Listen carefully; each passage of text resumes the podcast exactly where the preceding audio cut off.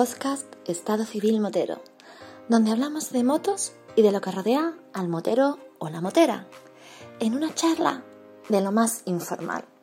Así que ponte cómodo o cómoda y disfruta de este episodio.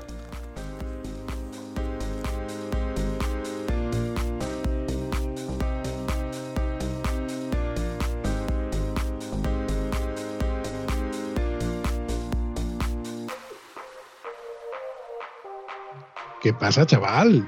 Hola, Vampi, buenas noches. Don Víctor Boner Ávila Lázaro. ¿Cómo he hecho yo para engañarte otra vez? Pues porque parece que como por la, mi incontinencia verbal estuve mucho rato callado, ahora me quieres otra vez sacar alguna frase que otra. Y también porque, porque la oportunidad que tenemos hoy es, una oportunidad no única, pero sí que es muy difícil conseguir alguien que realmente, porque como estuvimos hablando de la mejor, más antigua y peligrosa carrera del mundo, conseguir a alguien y tener a un buen amigo, que no considero un buen amigo, de primera mano, que nos pueda dar su testimonio de ver lo que es la carrera por dentro, porque por fuera puedes ver dos millones de versiones, cada uno como la ha visto, sus sensaciones, pero la sensación de alguien por dentro te la pueden dar ahora en la actualidad cuatro o cinco personas en, nuestro país, algunos que lo han hecho y otros que lo están haciendo. Y, ahora lo tenemos y además en su debut fue genial.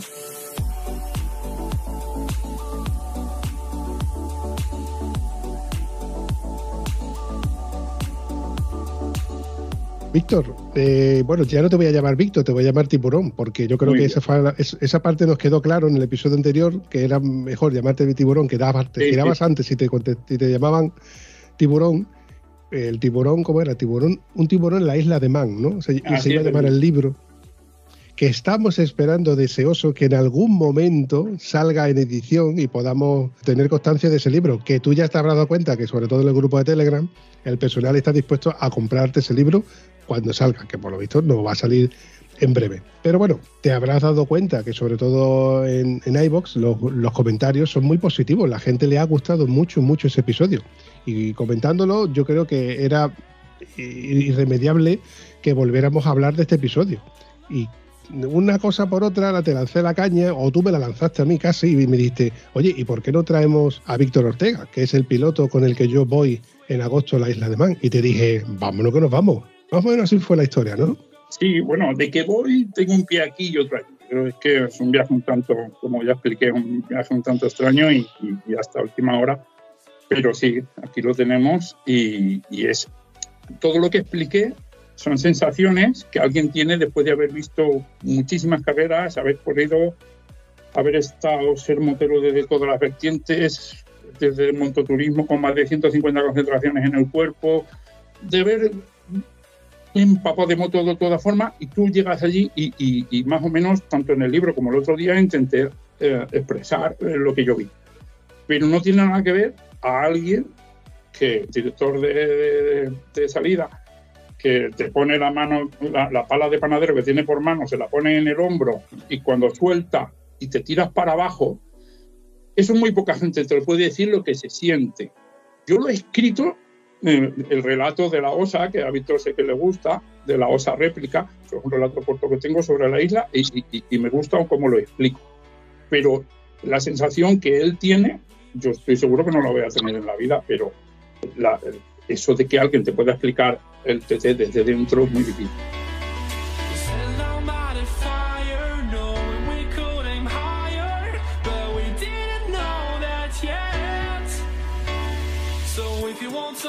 Y así fue como entre pito y flauta nos traemos hoy a Víctor Ortega, piloto que este año en agosto veremos en la isla de Man. Buenas noches, Víctor.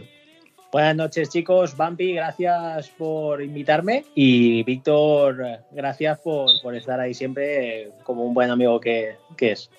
Como dijo Jack el Destripador, vamos por partes. Yo particularmente tengo un problema.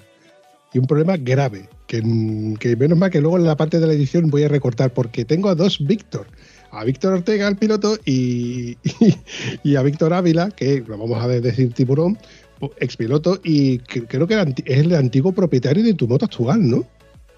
A ver, fue una historia muy curiosa porque, eh, bueno, llevamos un par, de, un par de temporadas corriendo con una GSXR 7,5 del 89 en el Campeonato Catalán de Resistencia y a, base de ver en carreras cómo iba creciendo el número de CBRs, me, me picó la curiosidad. Decía, hay que hacer una CBR y, y van bien y, y, bueno, tienen buena pinta. Y se lo dije a Víctor, le dije, Víctor, necesitamos una CBR.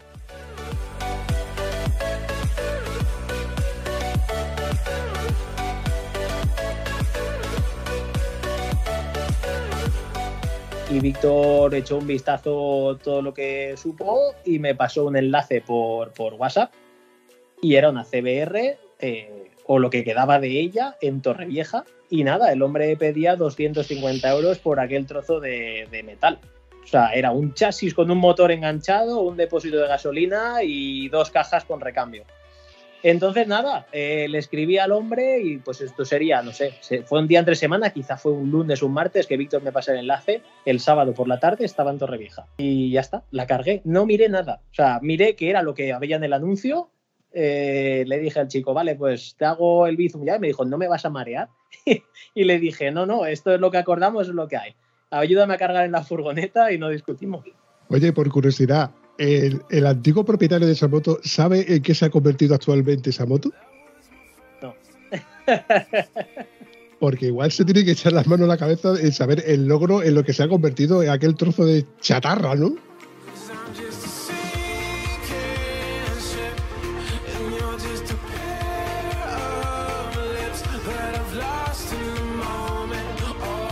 No, pero que es muy humilde y nos dice que el domingo pasado hizo podium en el Campeonato de España, no en el trofeo Ferry Fiestas de, de Cuatretonda, no.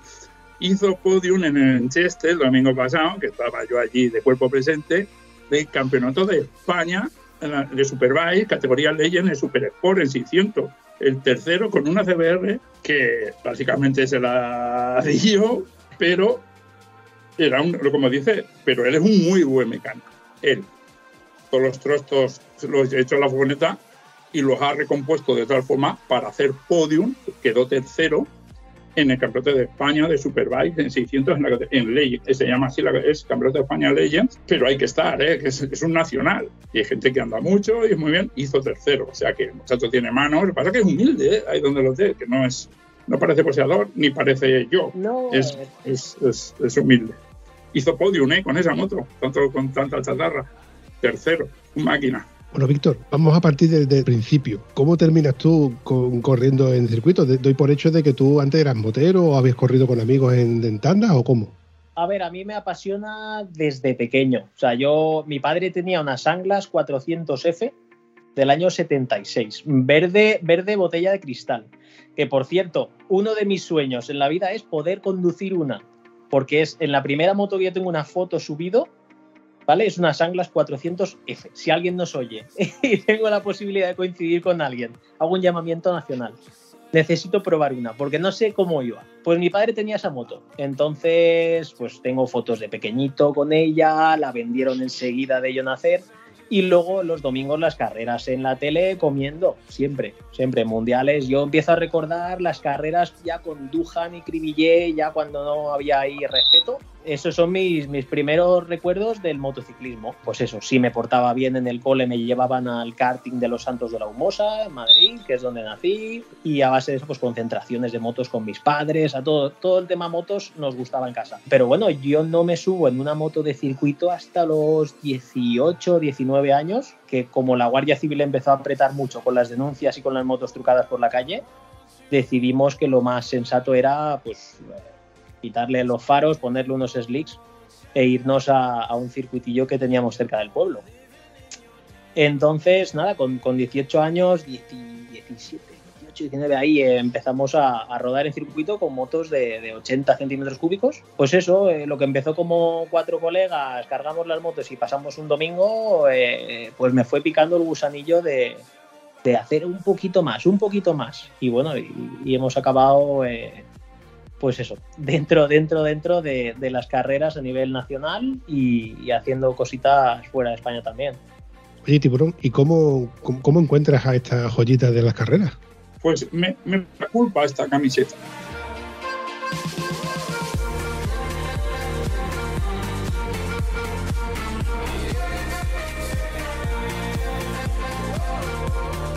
Fue en un salón de la moto en, en, en Paterna en, y, y él estaba como mecánico de... Entonces era la escuela, ¿no?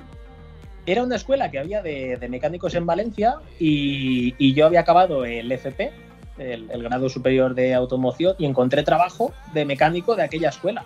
Organizábamos los cursos para los chavales que estudiaban, eh, hacíamos maquetas para luego poder reproducir averías y fuimos a un salón de la moto eh, en Valencia. Sí. Y estaban de cara al público, él y un compañero, desmontando una moto de competición, más me, me parece, sí y para que vieran un poco el despiece y tal, pero, pero, estaban en un sitio un tanto apartado. Y yo fui solo, bajé del pueblo con mi moto, la aparqué, fui el único que aquella mañana en todo el recinto, en el salón de la moto, entró con una camiseta de TT, es posible. Y pasé por delante del stand. Y él se quedó y fue un flechazo.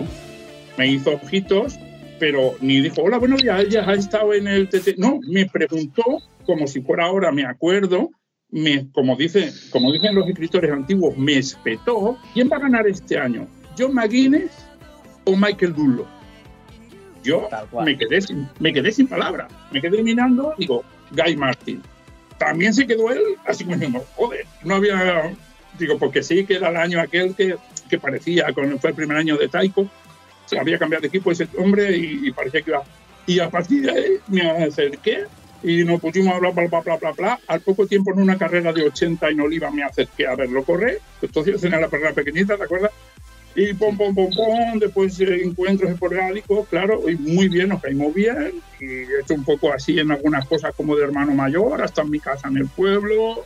Tuvo que dormir allí por nariz, porque fue con un Lamborghini Diablo y cuando fue a salir el, el sensor de abrir las, las, puertas así laterales se quedaba encajado en la valla del, del chalet de mi padre y se quedaba encajado y por eso se tuvo que dar la vuelta ahí. Mi, pobre no es que Bumpy, mi, mi, coche, mi coche habitual, bueno, el, el, de las carreras el vehículo es una Ford Transit del 92, un 2500 atmosférico.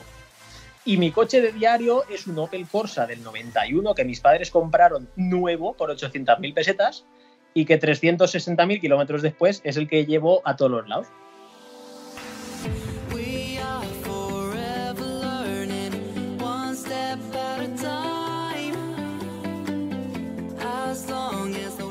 Y una, un día quedamos en Ayora para comer y tal, y el alternador decidió que, que no, que hasta allí llegaba.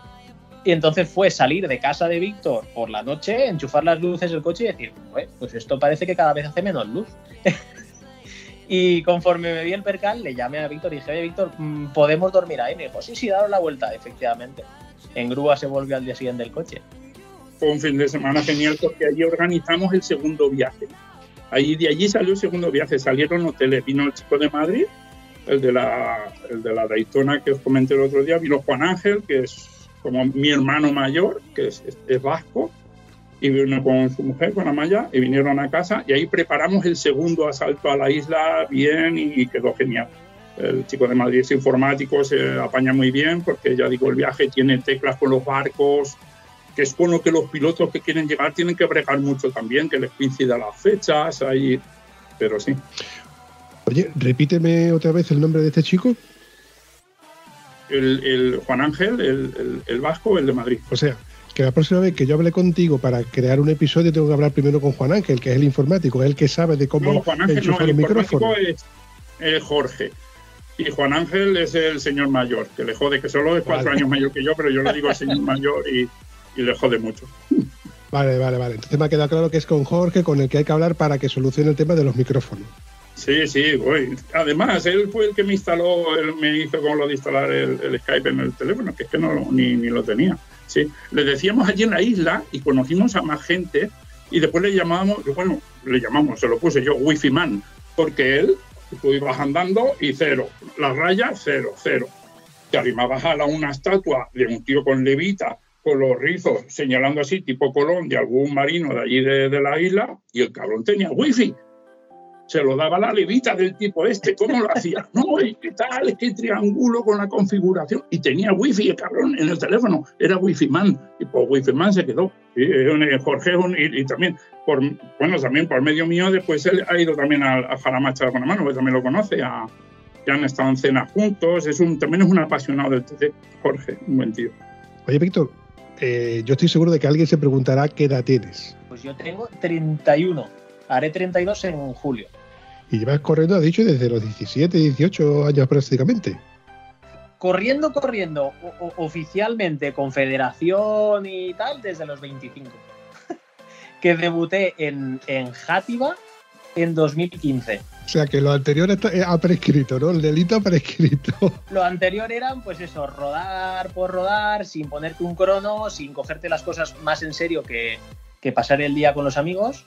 Pero recuerdo que fue ese 2015. Claro, al final todo es aprendizaje, ¿vale? Y tú estás rodando con tus 18, 19 años en el karting con los amigos y hostia, te sientes, dices, joder, soy rápido. O algún colega te dice, hostia, qué bien vas.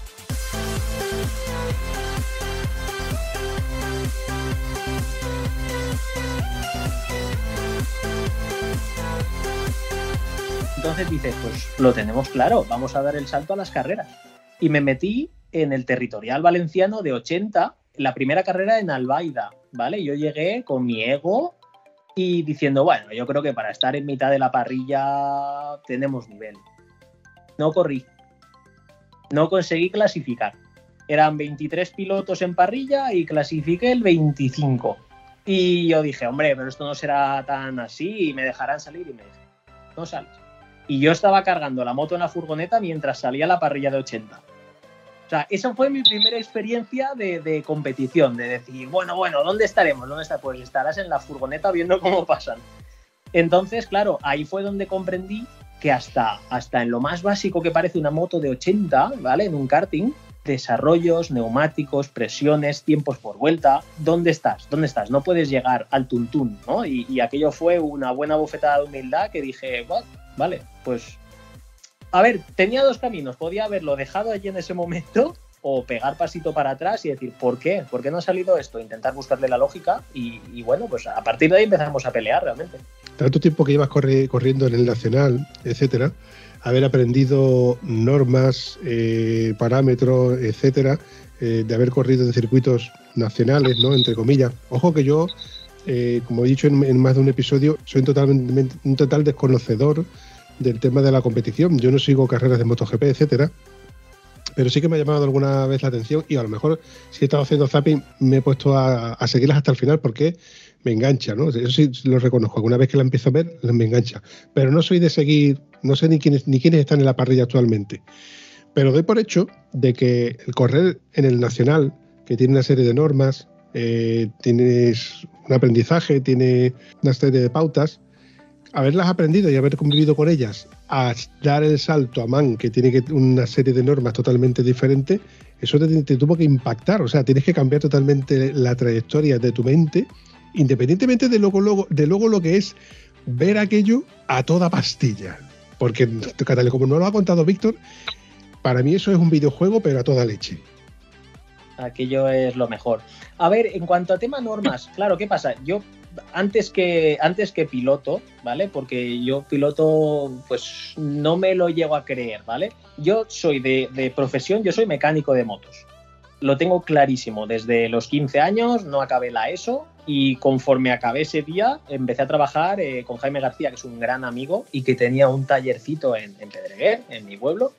Y desde los 15 años me dedico a esto. Tengo 31, ¿vale? Entonces yo soy mecánico de motos. Claro, yo me meto en el mundo de las carreras y de la competición antes como mecánico, como técnico, que como piloto. Entonces muchas de las normas ya las sabía porque siempre me ha gustado, aparte de preparar una moto o hacer que un piloto se sienta cómodo, saber cómo funcionaban las carreras. Y cuando llego a la Isla de Man, igual, yo llego en 2014 con el equipo de Nuno Caetano y me meto como, como técnico dentro. Entonces me apasiona desde ese punto de cómo funciona esto, cómo se hace un repostaje, cuáles son las normas, cuál es el reglamento. Soy un friki de los reglamentos, me encantan. Entonces, claro, al final, de esa manera, eh, entrando por lo profesional y por la mecánica, cuando yo me subo a un asiento de una moto, tengo muchas cosas más claras que si hubiese llegado de nuevas como piloto.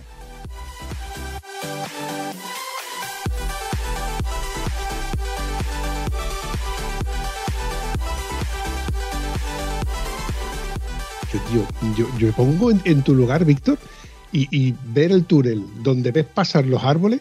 Yo he estado en Portugal por carreteras que son malísimas, donde tú ves una recta donde ves el cambio de peralte, perdón, peralte, el, el, para hacer la subida y la bajada, y ya nada más que ves el túnel de árboles, ¿no?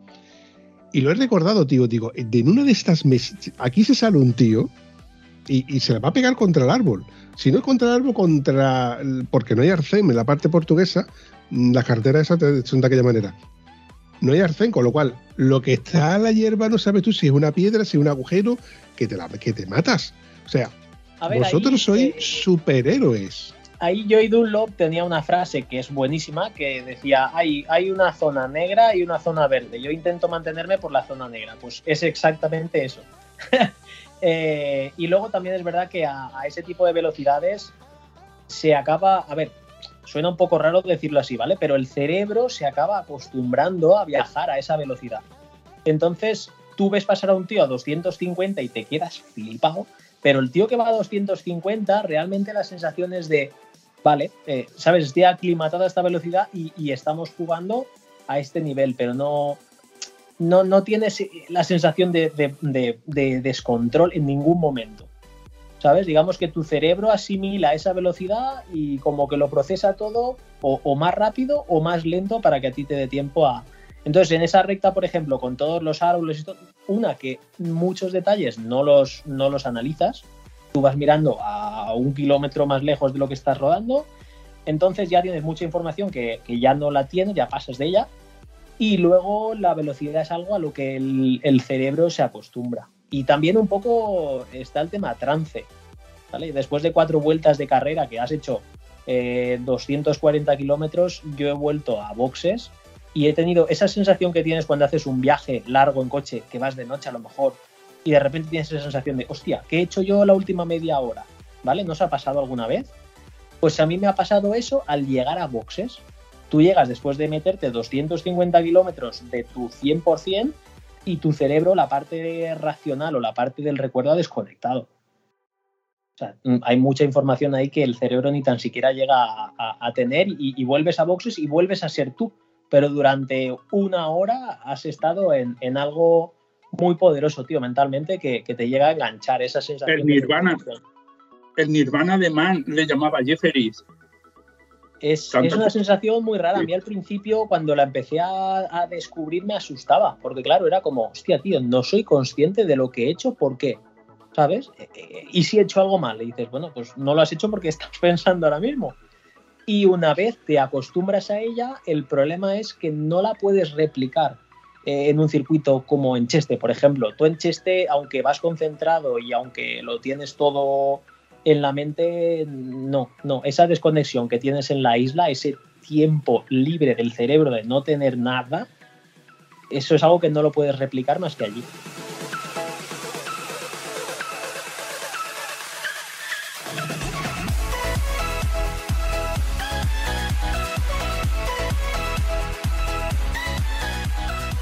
curiosidades de la vida, Antonio Maeso fue mi referente. Yo me ofrecí a trabajar para él cuando, cuando él fue al TT por primer año. Me ofrecí de- como mecánico y me dijo que no, que ya tenía el equipo completo. Años después nos hemos conocido en persona y, y después de hablar un día, nada, vino a verme a una carrera Guadix. Y después de conocernos, nada, 10 minutos hablando, me dijo, me arrepiento tanto de no haberte dejado entrar en mi equipo en su día. Y bueno, para mí fue espectacular porque fue un referente cuando llegó al TT, lo sigue siendo a día de hoy. Es, es la persona que me hizo ver como que un tío, un tío normal, un tío de, de la calle, ¿vale? Muy rápido en circuito, pero llegó, entonces me picó esa cosa de intentar replicarlo. Y luego en Guadix, eh, años después, él estaba animándome desde, desde el muro en una carrera. Eh, fue muy bonito y, y tengo buena relación con Antonio, es, es una persona espectacular. Y fíjate, la mala suerte, la mala suerte que tuvo, que es lo que dice de, de Joey Dunlop, él se mantuvo por lo negro y al poner la rodilla por lo verde, Por lo verde. lo que parecía lo que era la hierba, el verdín que tenemos en el pueblo, que está cerca de lo que era el muro, como a medio metro, un metro del muro, él iba trazando por su sitio.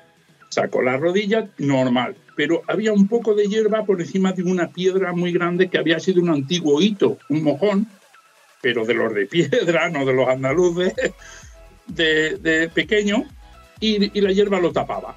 ¿Qué pasó? Que sacó la rodilla y le impactó con el menisco. Él, la sensación, el dolor, de hecho, hay su, fue un antes y un después en su carrera. Sí, Él, él- estuvo, la pierna se la destrozó, pero claro, pues terminó la vuelta al salvaje, ¿eh? porque hay que estar como una puta cabra con la pierna bueno, destrozada, que lo tuvieron que operar ahí. En la isla no terminó, Víctor. En la isla se mantuvo en la moto. Ah, bueno, es verdad, no cayó. Lo que no hizo fue no caerse, que después. se tuvo que arrimar. Eso y luego es. cuando fue a bajarse, sí, entonces fue cuando se cayó. Es decir, es que no había nada que lo que uniera la tibia con el fémur. Se lo había dejado en la piedra que no estaba, porque después De ha habido hecho- gente que han vuelto allá al sitio hecho, y hablando- que está, pero estaba detrás de la hierba. De hecho, hablando con él en, en Guadix de aquello, el problema es que él iba, digamos, fuera de línea. eh, fuera de línea Bumpy es que, que tú al final no trazas una curva y después otra curva, sino que mentalmente conoces el sector y vas preparando qué curva tienes que sacrificar para llegar con velocidad a la que realmente cuenta.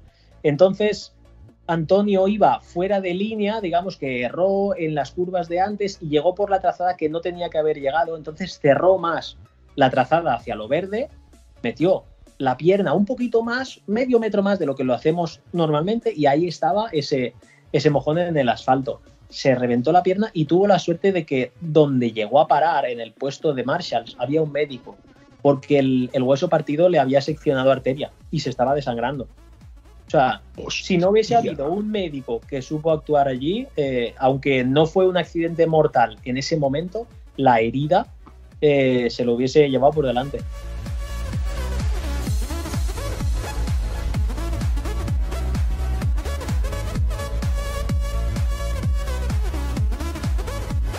Joder, tío. Es que no veía que era tan grave, sino que le había un dolor intenso, pero del golpe, del impacto, pero un dolor. Y fue cuando tiró a bajarse, cuando vio que se desmanejó y sí, fue. Dentro de la mala suerte, siempre dando gracias de que no fue un accidente de caer. Pero es. fíjate, hasta Eso es. escondidos, hasta escondido la isla te muerde, hasta escondido. Sí, la, la isla tiene eso. eh, al final el, tienes que respetarla muchísimo. Y sabes que en el momento en que te faltes el respeto, no intencionadamente, sino en el momento en que el fallo llega, muerde, muerde muy fuerte. Pero bueno, eh, al final es, es como todo deporte extremo, es como el salto base o la gente que va con traje ardilla. Es, es algo que, que- que haces con, con todo el amor y, y que sabes lo que hay. El ajedrez, Eh, ajedrez sin red. Eh, brr, eso. Por los cojones, eso es lo que te iba a decir yo, eh, por los cojones. Mm, vosotros los pilotos estáis hechos de otra pasta y no todo el mundo vale para correr. Yo he corrido, pero luego yo te digo a ti que no valgo para correr. Yo veo gente que tiene manos, que tiene dotes, que tiene habilidad para hacer esas cosas. Y, yo también siempre he dicho de que es curioso como un pintor no sabe que es artista hasta que lo es, porque hay cuánta gente ha intentado pintar cuadros y hasta que y como con la moto habrá pasado millones de veces. Creo que se han montado en la moto y al final se han descubierto de que no valen para la moto, que es una cosa que tienen en la mente, pero que no valen. Y otros que dices tú, joder, tío, que tienen maestría. Digo, de, de- o sea, he dicho de, de pintar y por- porque, a ver, ¿cuántos albañiles, si tú lo- en lugar, en lugar de haber cogido un palaustre para hacer albañil, lo hubieras montado en la moto y hubieran sacado ese don que- Claro. que, tienen? Que, que lo tienen escondido, no lo saben, pero bueno, eh, entre comillas, yo no he tenido la suerte de correr, o se me da bien a lo mejor editar, y otro a lo mejor se le da bien, como, es tu caso, Víctor, correr. Ole, ole, te digo porque estás cumpliendo un sueño que muchos quisieran tener, y evidentemente yo estoy seguro de que a ti se te da mucho mejor que a muchos de los demás mortales. Ojo, mortales me refiero yo, por ejemplo, ¿eh? No, no, no te, no te rías porque te lo digo muy en serio. Yo alabo a vosotros que tenéis los huevos que hay que tener para hacer lo que estáis haciendo. Sí, a ver, el, el tema de la isla, por ejemplo, tiene muchas veces la vertiente de que la gente dice, es que estáis locos, tío, es que eso hay que estar zumbado. Y yo siempre lo discuto, a, pero vamos, al 100%. El tío que está loco allí no aguanta ni 10 kilómetros. ¿Sabes? Allí al final se trata de ese autocontrol, de saber hasta dónde puedes llegar y saber o intuir dónde puede estar el límite. Entonces realmente necesitas estar más en tus cabales que nunca. No, aquello no es una broma, algo que puedas decir, pues estoy muy loco y vais a flipar. No, no duras, no duras una vuelta. Entonces, siempre lo discuto con gente que, que intenta a lo mejor negativizarlo, ¿vale? Como decir, es que eso, es que necesitas tu, tu... Yo, por ejemplo, me quedé satisfecho cuando sabes que después de la recta de Sulby, que es velocidad máxima de las 600, pobrecita mía, 254, lo siguiente que tienes que hacer es frenar como si se fuera a acabar el mundo y girar un puente a 40 por hora. Entonces, claro, al final sabes que tu cerebro ha sido capaz de saber dónde estaba esa referencia de frenada, sin tú pensarlo, que has frenado, has bajado seis, has bajado cuatro marchas, has girado en el metro que tenías que girar y has entrado al puente. Y eso lo has hecho las 25 vueltas que has dado allí a lo largo de 15 días. Entonces es como, loco no estoy, ¿sabes? Si no, no lo haces. Entonces es un poco, te lo digo porque a lo mejor alguien también a ti te lo, te lo deja caer o en algún comentario o algo y que lo tengas tú claro que, que si estás tumbado allí no aguantas. Allí es, es, un, es un ejercicio totalmente de concentración y, y de saber lo que, lo que estamos haciendo. Entonces eso es lo que me gusta matizar siempre. Mi última frase con lo que remato el libro. Aquí lo tengo. Es el único que estoy orgulloso. De las 160 páginas, lo de antes es baja. Pero de la última, la última frase sí estoy orgulloso y es mía. Es la mejor forma de no tener que perseguir un sueño es salir antes que él. Y es así.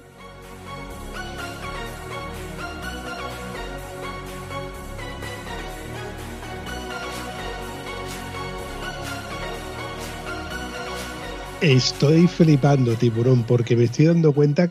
Esta parte no debería de escucharla, Víctor. Que es un coco, ¿eh?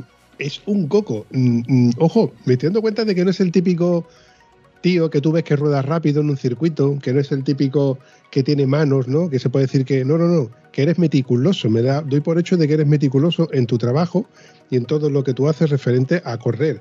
Estoy seguro de que no se te olvida apretar, apretar un puto tornillo de tu moto. Nunca, nunca. De hecho, mis motos eh, puedes diferenciarlas muchas veces de, de, otra en la parrilla porque llevas precintados los tornillos de las pinzas de freno, llevas precintados los tornillos de llenado. Yo soy muy maníaco con eso. Perdona, ¿cómo se precinta el tornillo de una pinza de freno? Sí, nunca has visto el típico alambre súper doblado, súper trenzadito de un tornillo a otro para que no se puedan mover nunca. Pues esa es, es la manera más segura. Tú agujereas la cabeza del tornillo ¿vale? Agujereas un lado y otro, metes un alambre de un tornillo al otro, trenzado con un alicate específico. Entonces eso hace que, por más que se quisiera soltar un tornillo, como está tirando de un cable de acero, nunca se van a soltar. Entonces son, son detallitos de, de, las carreras. Interesante. Oye, una pregunta que tengo muy sencilla referente a, a correr. A ver, tú como mecánico, ojo que te voy a poner entre las cuerdas. El, yo, los tipos de aceite que, que, llevan las motos de competición. Ese tipo de aceites no, es, no, son comerciales. No, tú no puedes tú llegar y decir, oye, quiero este aceite para esta moto. Yo digo que bueno. no es el mismo aceite que uso en calle el que se usa en, carrera. Eh, personalmente, ¿vale? No lo sé, equipos súper profesionales o mundiales de Superbike, eso imagino que ahí incluso las fábricas de aceite les interesará probar cosas suyas, privadas pero a mi nivel lo más importante son aceites buenos, que a día de hoy cualquier aceite de una gama media alta son aceites muy buenos, y cambiados cada muy pocas horas de faena. Tú date cuenta que yo estoy cambiando aceites cada 3, 4, 5 horas de funcionamiento. Entonces, mi CBR en 5 horas de funcionamiento ha podido hacer... ¿Qué puedes hacer? Son 20 minutos cambiando aceites cada 1500 kilómetros. Por ahí, te iba a decir yo mil, te iba a decir yo mil kilómetros. Sí, vale, entonces el, el, problema que hay en competición sobre todo, ¿vale? Por eso esto a lo mejor lo oye alguien que solo va por la calle y dice, eso es absurdo, no tiene sentido. La cosa que tiene la competición son muchos más segundos o minutos gas a fondo, mucha más mezcla de gasolina que al no llegar a quemarse se queda con el aceite, se diluye y pasa al cárter y ese aceite pierde propiedades químicamente porque hay gasolina diluida que por vapor ha pasado al cárter y, y, se acaba haciendo líquido. Entonces, claro, es muy importante que ese aceite que se degrada antes que en la calle se cambie antes que en la calle. Para mí es la, la tecla así un poquito más de, cómo hilar fino en, un motor de carreras normal, un motor ¿vale? No, no con especificaciones de mundial, sino un motor de calle apretado en circuito eh, ¿cómo alargarle un poquito la vida? Pues, pues cambios de aceite, filtros y, y mucho cuidado con él, mucho mimo.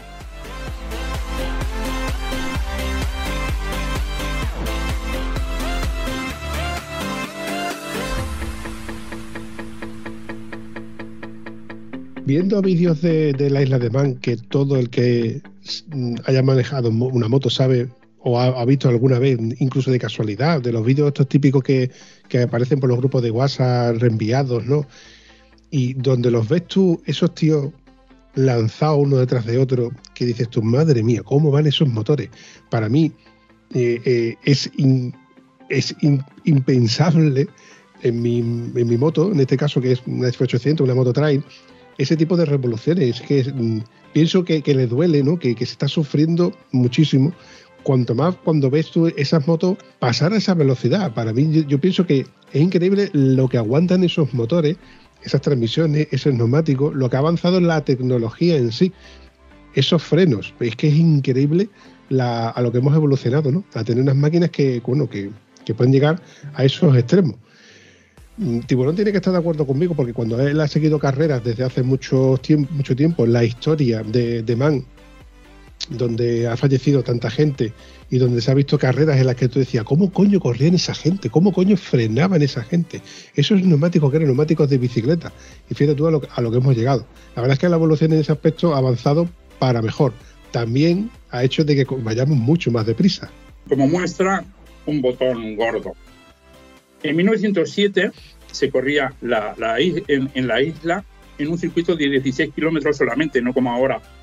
Era en el circuito de St. John's, en una, en un- en un- una parte de la isla. El, el circuito tal y como lo conocemos ahora se empezó a correr en 1911. Para eso, para los puristas, el 2011, el primer año que fui yo, fue el año del centenario, porque el otro era como una carrera menor menor y era de 16 kilómetros.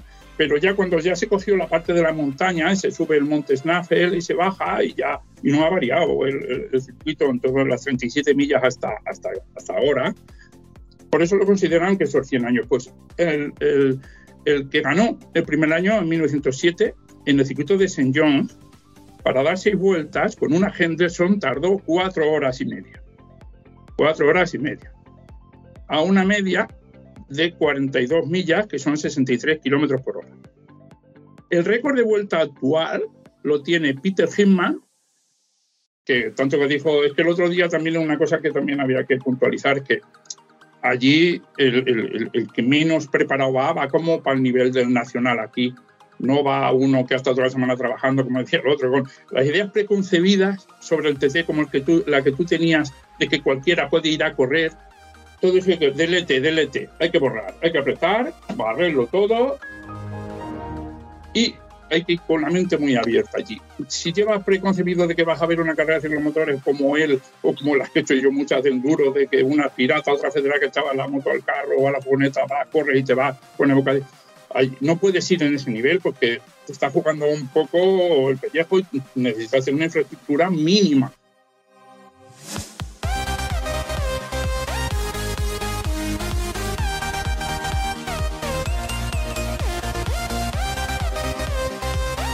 No puedes hacer todo, aunque tú te hagas muchas cosas, como en el caso de Víctor, que es profesional, necesita un equipo alrededor, como es el equipo de Kevin, que es el que le asiste allí en, en- en la isla. Tiene un equipo alrededor que se tiene que relajar, no puede estar pendiente de todo, como ha hecho Antonio Maestro, como Raúl, como todo el que va, necesita un equipo alrededor, una mínima infraestructura.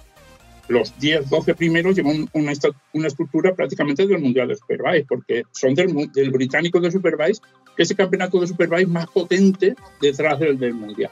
Es superior al español. El británico Superbike, el de Superbike es el más, y van los equipos ahí. Pues te estoy diciendo que me ve enseguida divago. Te estaba hablando de Peter Firman. La media, la, su, su, su velocidad es de 135 millas por hora. Son 17 minutos, me parece, Víctor me va a corregir, Sí, eran sí. 17, 23 segundos. 17 minutos. En una vuelta de 60 kilómetros, yo no podría pasar, como te dije la otra vez, con el trailer cargado a 40. Cruzas por el medio Kirmichael, cruzas, sales de Douglas, de la capital, hay que salir y luego entrar, cruzar el promedio, bajar. No es dice, bueno, es que agarras la parte de arriba, hay una milla, la milla de la montaña que dice que esto es, a- eh, estos que ves tú pasar en los vídeos, uno de ellos es este hombre con el que tenemos aquí. ¿eh? Es que somos unos privilegiados, tenemos un Raider aquí detrás. Uno de esos que ves por los vídeos pasar es él. Porque yo tengo vídeos de él, del TC, porque yo había visto a cinco años atrás o diez, y el que pasa detrás es Víctor a la misma velocidad. O sea que no va de comparsa. Este hombre hizo, entre, hizo noveno ¿eh? en, su, en su categoría, en el junior. Fue muy rápido el primer año, muy bien. Por lo que te digo, fíjate la diferencia entre 1907 y la de Peter Filman.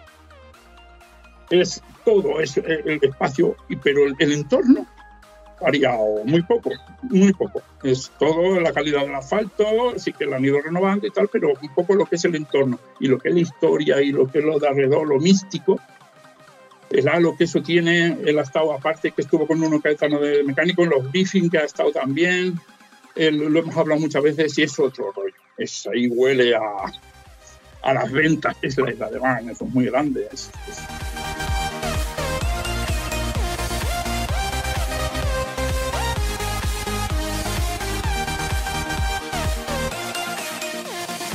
Oye, Víctor, ¿y cuando le dices a tu padre que vas a correr la isla de Man? Bueno, a ver, eh, ¿qué quieres que te diga? Es como. Al final, mi padre, me, que, que de hecho faltó el año pasado, pero consiguió llegarme a ver en la isla. Él, claro, todo este sueño mío no es hoy se me va la pinza con que quiero correr en la isla y en agosto estoy corriendo, ¿vale? Esto ha sido un proyecto que yo empiezo a pensar desde los, pues quizá 16 añitos, 17, cuando me entra el, me muerde el bicho de la isla, con un vídeo que veo en Impacto TV, ¿vale? Hay un vídeo mítico que es en la bajada de Breighil, una CBR 1000 negra, haciendo shimmy, que shimmy es cuando el movimiento del tren delantero empieza a ir de lado a lado, ¿vale? Pero llega a tocar, hacer topes de dirección y si partes los topes de dirección llega a pegar con el depósito. Pues aparece una CBR 1000 de lado a lado el manillar y se cae y, y- es un accidente terrible porque el problema es que no llevaba amortiguador de dirección, que claro, luego eso muchos años después lo supe.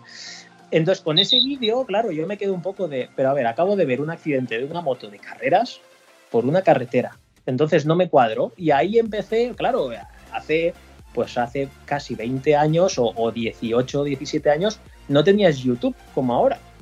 Te tenías que descargar vídeos con el eh, Donkey, Ares y cosas de estas, ponías Isla de Man, ponías y te empezaban a salir vídeos y ahí empezó. Entonces, claro, mis padres realmente conocen desde cuando a mí me empieza todo a picar. Lo que pasa es que yo nunca pensé en acabar corriendo. Yo quería llegar a la isla, verlo de cerca. Eh, me conseguí meter con, con Nuno Caetano de mecánico. Y en 2014, cuando llego allí de mecánico y veo pasar la primera moto, es cuando digo, hostia, hostia, yo, yo quiero hacer esto. Y ahí es cuando, siguiendo las pautas de, de ese equipo con el que fui a trabajar, llego a correr. Vale, entonces mis padres, pues digamos que lo vieron venir. Lo vieron venir. La verdad es que tuve la suerte enorme de que me empujaron en todo. Eh, somos, somos una familia de mentalidad de si algo te apasiona, vea por ello. O sea, puedes verlo más peligroso o menos. Eh, puede haber peligroso más un deporte o otro. Eh, si algo te apasiona, lo tienes que hacer. Aquí estamos de paso. Aquí nadie se va a quedar toda la vida. Eh, entonces no, no hay 10 minutos que perder. no, no lo hay. Si algo te apasiona, vamos con ello. Y yo ahora tengo una hija pequeña y, es un poco la pauta también que quiero que ella siga en su vida. ¿Vale? Porque le damos mucho valor a, la rutina de lunes a viernes ir al trabajo, tranquilidad, cuidado, esto, lo otro. Nos vamos a morir todos. O sea, no hay que tener miedo de hacer algo por lo que pueda pasar. Eh, pero eso sí, te tiene que apasionar como para que esa parte se minimice. Eh, no es algo que, por eso te digo que no es algo que puedas decidir de hoy para mañana. Tiene que ser algo muy elaborado y que al final, eh, pues bueno, lo, lo, asumes. Y mis padres, pues, pues me empujaron y, y orgullosos, la verdad.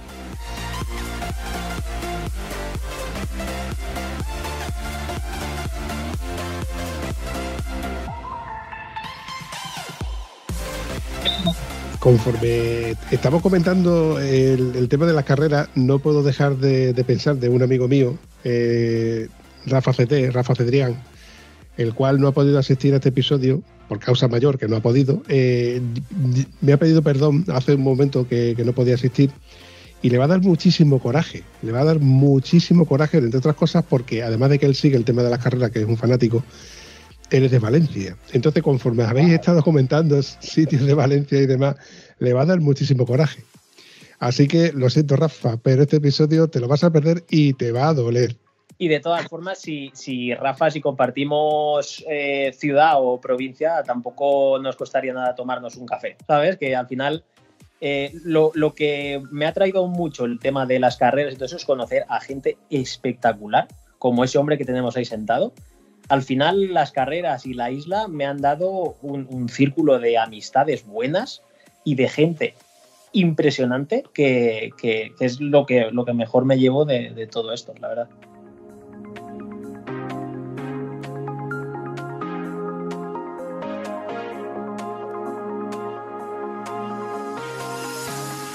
Víctor, creo que tenías que comentar algo, porque al principio de- del previo, cuando estábamos probando micrófono, que has probado como unos 18 micrófonos más o menos que tienes por casa, ¿no?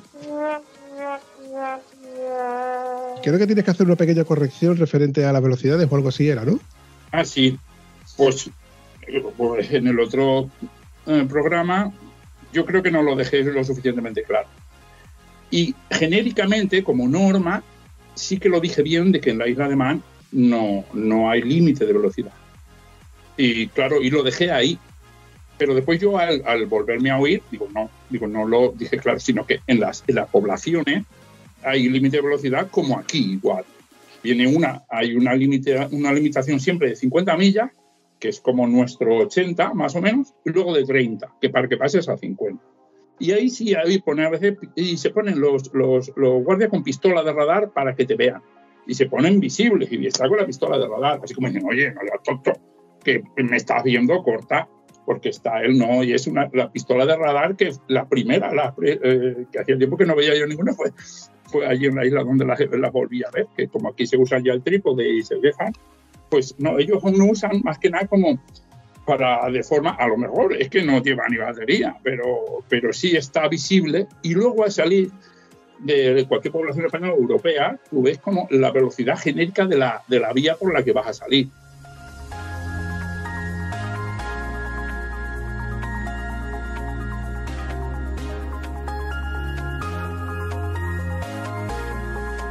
si tú sales de decir, después te ponen mejor una, una señal de 100 millas en, en Inglaterra, en Irlanda, pero allí no. Allí no, no hay. eh, Volvemos a lo que yo decía. Consideramos que tú, en este tramo, si está lloviendo, vas a correr lo que tú crees con tu moto y tu conciencia te vaya a dejar. Te vamos a detener, se hace conducción peligrosa.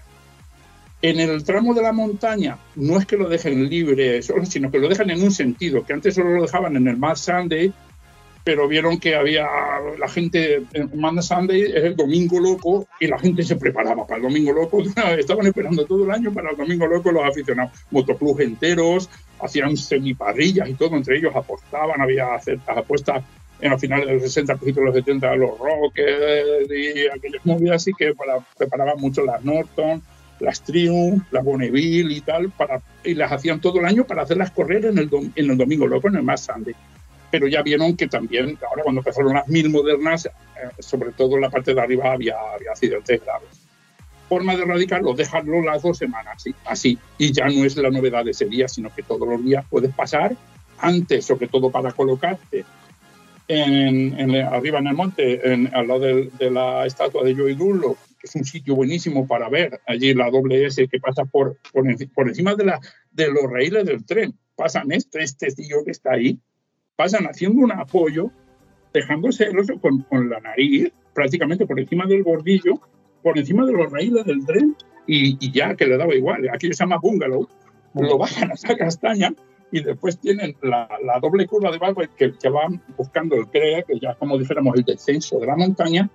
Eso hay que verlo, no se puede explicar. Es algo porque tienen que hilar entre que la derecha tienen la valla donde se hacen una, hay unas gradas naturales muy buenas que ves, te da una visión de la bajada, pero es que está allí aún la estación del tren que es eléctrico, el funiculor, que te puede, pues si no quieres subir con una moto, porque lo que sea, puedes subir con un tren eléctrico del año de la Picón, que los asientos son de granito, aquello más viejo que el hilo negro, pues aún sigue cruzando la isla por encima, por el monte Snafer, De hecho, ah, llega cuando son carreras, llega solo hasta lo que es el borde de la carretera. Ah, puede bajarte, estás viendo que toda la carrera y vuelves otra vez en el, en el tren hacia, hacia Douglas. Pues por encima de las vías no ponen nada ni no, sino que tienen que pasar y encima haciendo un apoyo, que te lo puede decir él mejor que yo, haciendo un apoyo terrible, porque yo paso con la mía de calle más o menos rápido y se nota todo de las sensaciones. Y después te sientes y dices, joder, qué deprisa has pasado. Ves pasar al último de ellos, al que más despacio va, y te agarras a la hierba y no puede ser. No puede ser, porque si yo acabo de pasar hace media hora por ahí y me tiró deprisa, iba a la tercera parte que este tío. Y a lo mejor es una vuelta, como dicen, entrenos que está viendo que ha cambiado los reglajes de la suspensión y está, no va apretando, va al 80% porque está, porque lo que te va bien en la parte de abajo del circuito te va mal arriba. Más que nada porque abajo está muy seco y está soleado en 60 kilómetros y encima en un clima tan cambiante como aquel, en la parte del Monte Snaffel ha caído por la mañana un poco de lluvia y está el suelo mojado, aunque no de una carrera mojado. Pero ya Radio TT, como comentábamos, ya está diciendo que la parte de arriba tal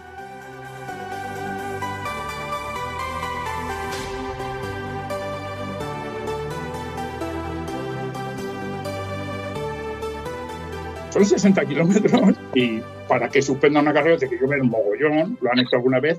Pero ¿qué pasa? Que esos días que dije que están entre, entre carrera y carrera, hay un día por en medio, les viene bien para poder cambiar alguna carrera. Ese día intermedio lo usan como comodín, por si alguna carrera ha llovido mucho o algo, lo han tenido que suspender definitivamente y se pasa al día siguiente. Tienen esos días para poder, para poder cambiar.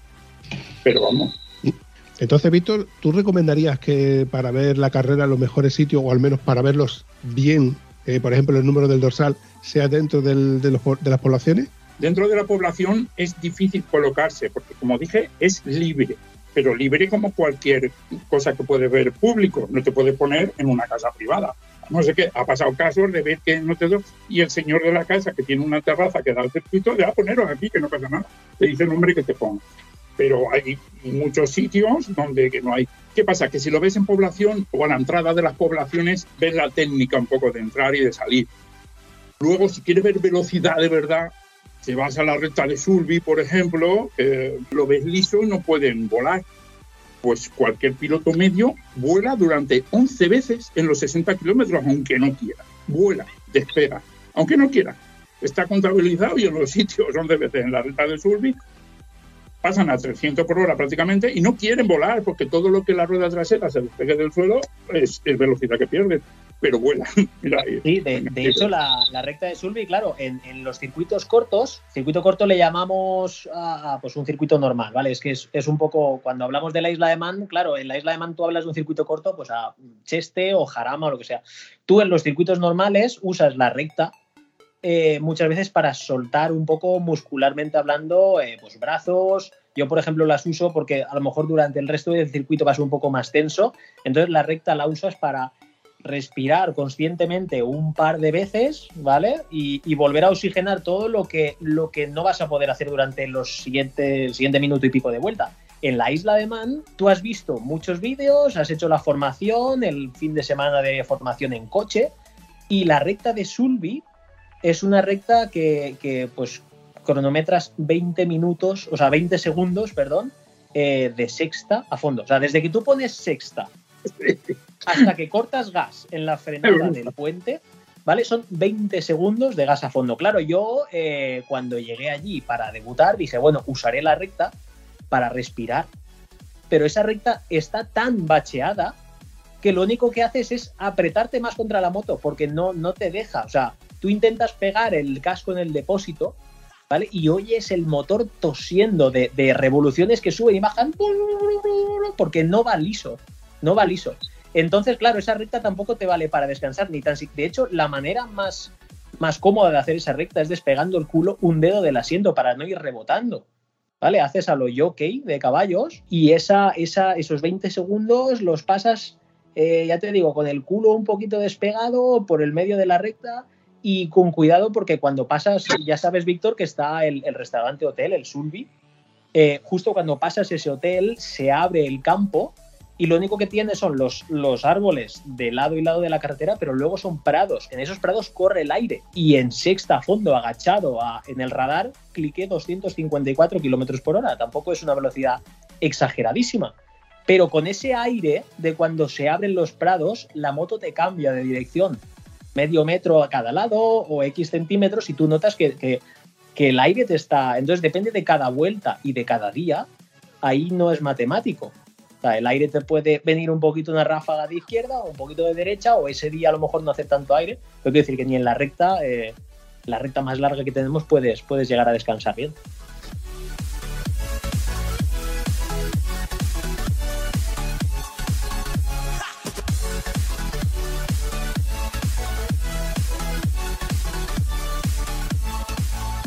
Y una cosa muy curiosa, que hoy, por ejemplo, que he salido de ruta cuando he vuelto, lo típico que dices tú, joder, macho, me toca lavar la moto y además refregar los mosquitos. Los mosquitos que se te pegan a la moto. ¿Cómo tiene que ser ir a esa velocidad durante esos 60 kilómetros y que te vayan disparando? Porque te- te yo me lo imagino que te están disparando constantemente. A ver, claro, eh, el tema de los mosquitos es, es espectacular porque esa es otra de las cosas que como novato aprendí. Yo usé en 2019 un Shoei, un X Spirit 3, el tope gama, y yo usé los tear-offs. Los tear-offs son estas tiras de la, de la visera que le pones delante, ¿vale? No se quedan pegadas, se quedan adheridas, pero rollo estático, y las arrancas con la mano. Entonces, claro, yo dije, ah, bueno, pues me pongo dos tear-offs eh, lo primero que pasó es que esos dos tiros de Shoei, diseñados para el Shoei, se volaron en Braille en la primera bajada. Porque la gente me dijo, claro, pero no le has puesto cinta aislante. Y yo dije, pero cinta aislante, ¿por qué? Si es un tiro para el casco. Lo he probado en España y no ha pasado nada. Y aquí en los primeros kilómetros se me han volado los dos. Entonces me dije, no, no, le tienes que poner cinta porque no aguanta. Entonces, bueno, ya pasamos el tema de la cinta. Eh, la otra ignorancia mía fue, bueno, pues me quitaré el tiro en algún momento de alguna recta. Tú a 200, si sueltas la mano del manillar, no sabes qué hacer con ella, ¿vale? No eres capaz de atinar a una pestañita y tirar. Entonces el tiro-off, eh, al final deduje que lo más lógico es o en Gooseneck, antes de empezar el tramo de la montaña, que es una curva de segunda a pues, 50 o 60 kilómetros por hora, ¿vale? Pues llegar a Gooseneck, hacer Gooseneck rodilla al suelo y conforme levantas la moto, ahí tirar con la mano izquierda porque con la otra le has abierto el gas a fondo. Entonces, o ahí, o simplemente esperarte al repostaje y en el repostaje cambiar el tiro, arrancarte la tira del visor y poder tener otra vez la visión clara, porque los mosquitos molestan muchísimo, sobre todo los días, depende del clima, del tiempo y demás, hay más o menos, y, y cuando hay muchos, molesta. Pero al final te tienes que aclimatar y adaptarte a que ves lo que ves, porque no, no hay, al menos a mi nivel, no soy capaz de quitarme el tiro eh, en, en, casi ningún punto del circuito.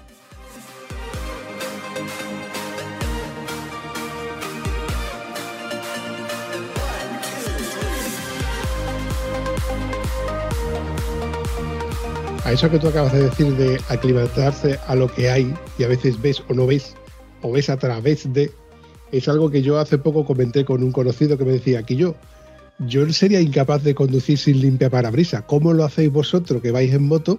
Porque os veo ir uno detrás de otro tantos kilómetros y no sé cómo lo hacéis. Digo, porque vemos a través de las gotas. Y le, le, era totalmente incongruente. Y yo intentaba explicárselo y yo decía, ¿cómo te lo explico, macho? Realmente una cosa es la teoría, pero la práctica es así. Ves a través de las gotas de agua. Y en este caso, intento intercalar los mosquitos más la velocidad, más, el chillido de los frenos, más el chillido de, de, de, del tubo de escape, ese motor mm, diciendo barbaridades por el tubo de escape, se me ponen los pelos de punta. Es tanta información la que tú me estás mandando, Víctor, que, que, estoy estresado.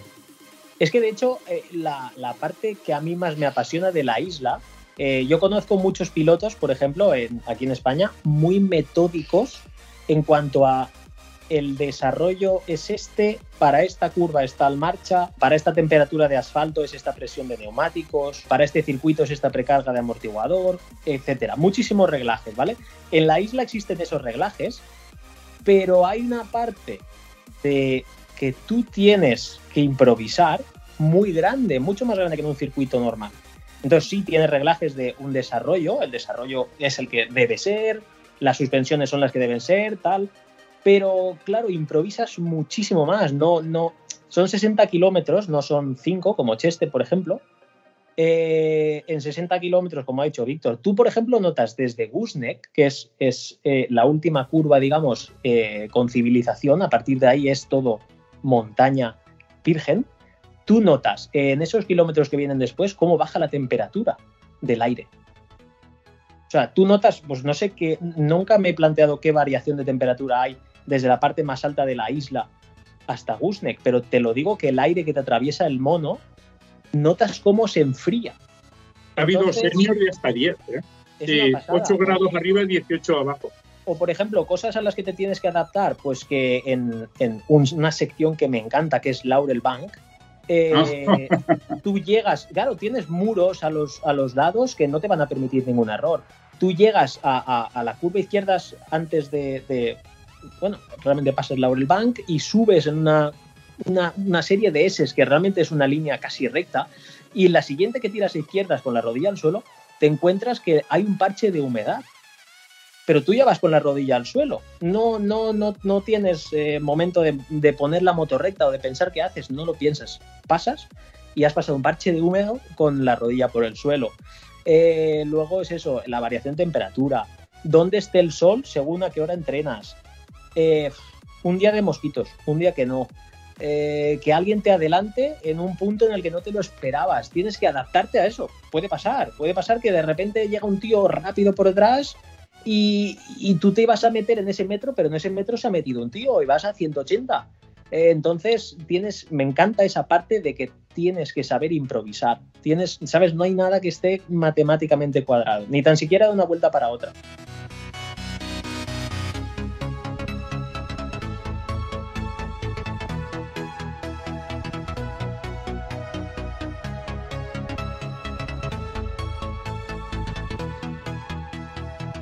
Que lo estabais viendo por, por los cambios, es que la parte de, por ejemplo, Glen Helen es un bosque muy frondoso.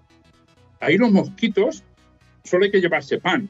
Haces así y ya tiene la mezcla, ya tiene y nutritivo. Ya, el último resistente ese que va comiendo gusanos por ahí, una mierda al lado de lo que te recojas allí. Que diga Víctor, porque es verdad. Si solo para llegar a colocarte ya llenas la pantalla, es, es porque es un bosque frondoso de hayas, de estas anglosajonas grandísimas, y luego hay bastantes riachuelos que cruzan, que le da más, le aporta más al ambiente más humedad. El típico riachuelo de esto que tú ves por el norte, por Cantabria y por Asturias, son los que tienes por allí. Los dos puentes esos que hay antes del Paz Grande de la derecha y en Glen Helen, los dos llevan agua todo el año. Y luego ya cuando haces una de izquierda grande, es larga, y empieza a subir, como dijéramos al plano de arriba, que ya está el pueblo de Kirmichael y todo se abre. Pues el- la parte de abajo la han hecho sin ver, pero prácticamente ciego, pues está todo muy cerrado, todo muy oscuro y, y- y- de una manera muy... Y luego llegan arriba y les cambia. Es que las pupilas se tienen que adaptar. Después llegan y hay sol y a los cinco millas vuelve a ver otra vez, ¿no?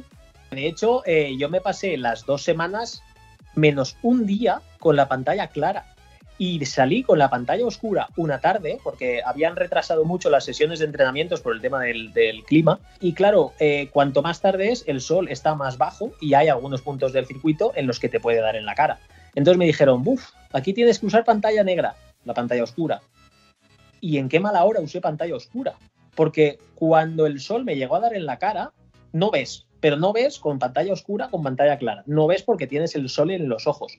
Pero el resto del circuito, en zonas como, como Glen Helen, en zonas muy cerradas de bosque, la pasé canuta con el tema de la visera negra, porque yo necesitaba claridad. O sea, no, no entiendo, muchos pilotos eh, británicos, imagino que porque están acostumbrados a esas condiciones, iban con viseras oscuras, pero yo lo pasé fatal, fatal, porque hay muchas zonas de sombra que necesitas toda la claridad que tus ojos puedan captar. Y, fue la, la única tarde que en dos semanas de salir a pista eh, usé una pantalla oscura. Todo lo demás, transparente. Víctor, entre los comentarios de, de, de ahí hubo algo que me llamó un poco la atención y se preguntó sobre. Nuestro amigo Mandaclet no, nos preguntó por que no, que no, habíamos hablado o no se había hablado o no se, no se solía hablar sobre los duendes de la isla de Man. Y entonces me llamó la atención. ¿Y tú sabes algo sobre, sobre aquello? Sí, eh, creen en ellos y, y, y yo también, y están allí.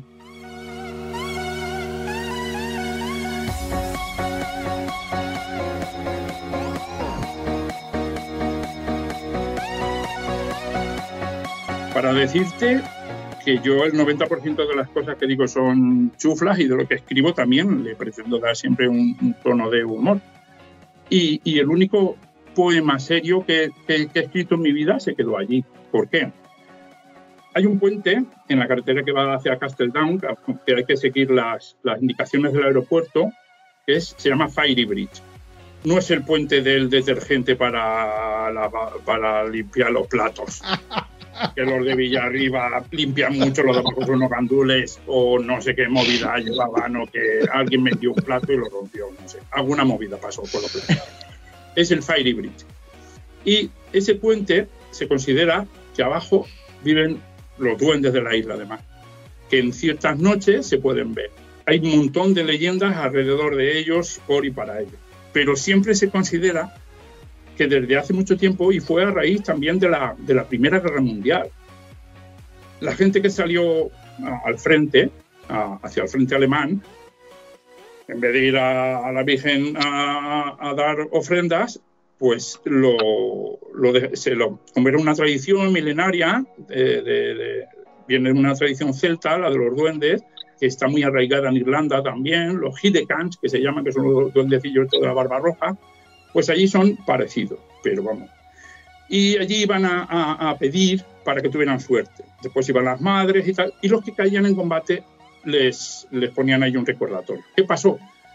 Que un, un, piloto manés de los años 20, a poco después de la guerra, fue allí a pedir, a pedir eh, como suerte en la carrera y le fue bien. Y los demás dicen, no, he ido al puente de Fiery Bridge a pedir eh, por que me vaya bien y a saludar a los puentes. De, Oye, que he venido a correr y estoy con vosotros. Y pasas y los saludas por encima. Hola, duendes, adiós, duendes, buenos días, duendes. Si vas a la parte de, porque en Castledown también se corre otra carrera, eh, la Sauden, eh, allí en la isla de Man. Y, y, hay que pasar por allí. Pues cada vez que pasas hay que saludarlos, aunque luego tú hagas o no hagas.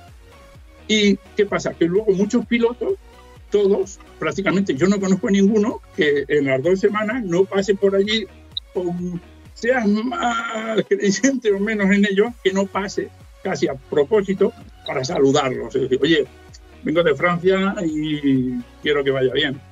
Luego hay gente que lo ha usado, los clubes enteros y tal, como santuarios. Ves como gente con un blister de estos así de, de plástico ha metido una foto de él con recordatorio, con la firma de todos los amiguetes y no han colgado uno de los árboles aquellos muy luego pasa el agua tal es un sitio que se queda como místico es como si dijéramos una especie de ermita ermita motera pero pagana una ermita pagana motera con un ambiente pero súper chulo allí en, en, en Fairy las dos veces que he estado eh, fui varias veces y de la casa de al lado que le llamaban ahora fallecido la señora de la la señora de, le decían de la casa de Man siempre tiene, y ahora no sé quién lo hace, pero cuando llegas hay un murete muy arreglado, muy bien encalado, siempre hay cajas con chinchetas. Y luego, si fuera española, ya no estaban, el primero que llega se la lleva, y es así, y el que me diga que, oh, es que no, sí, porque somos uno. No, coges una y pones un poema, un recordatorio para alguien, una petición por algún piloto, quiero que Bruce Assis tenga suerte o tal, ojalá le, vaya bien este año, y lo cuelga en uno de los árboles, que hay bastante, lo ves por allí, y es súper chulo, un sitio muy místico, muy, muy espiritual, a mí me encanta, de, de, de, motero viejo, vaya, ahí te toca la fibra motera ese sitio. Pues te voy a pedir, perdón, os voy a pedir un favorcito, ya que vais a la isla de Man en agosto, si podéis ponerle una chincheta con un recordatorio de parte del Bumpy. Hombre, dalo por hecho.